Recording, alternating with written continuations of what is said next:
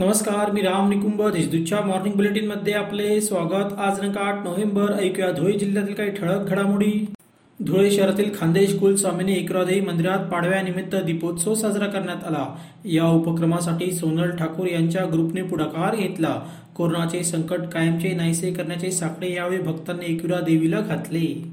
जीपचे उपमुख्य कार्यकारी अधिकारी प्रदीप पवार यांच्यावरील कार्यवाही बेकायदेशीर आहे.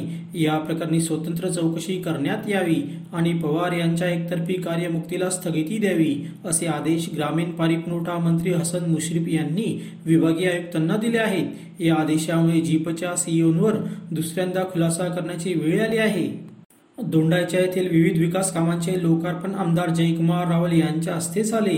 शहादा चौकले ते मेक इन इंडियाच्या लायनचे स्टॅच्यू सिंधी कॉलनीतील पंचायत पूज्य धर्मशाला येथे ओपन जिम तसेच ओपन स्पेस विकसित करणे या विकास कामांचा समावेश होता.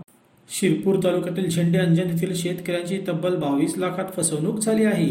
तीस रुपयांचे लाल चंदन रोप तब्बल दोनशे रुपयांना विक्री करण्यात आले. या प्रकरणी तामिळनाडूतील नर्सरीच्या संचालकासह बारा जणांवर गुन्हा दाखल झाला आहे. याबाबत शेतकरी सतीलाल रतन पावरा यांनी पोलिसात तक्रार दिली आहे. संकटात आई वडिलांशिवाय दुसरे कोणीही मदतीला धावून येत नाही.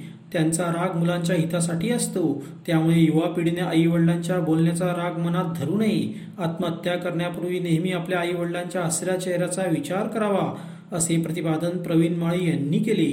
मेरगाव तालुका धुळे येथे एक पत्री प्रयोगाचे आयोजन करण्यात आले होते. यावेळी ते बोलत होते.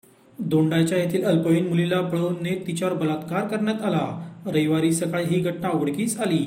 या प्रकरणी दोन जणांवर गुन्हा नोंद झाला असून पोलिसांनी एकाला अटक केली आहे. अशा त्याच्या ठळक घडामोडी सविस्तर बातम्यांसाठी वाचत रहा दैनिक देशदूत व ताज्या बातम्यांसाठी भेट that W W W dot Deshdoot dot या संकेतस्थळाला. धन्यवाद.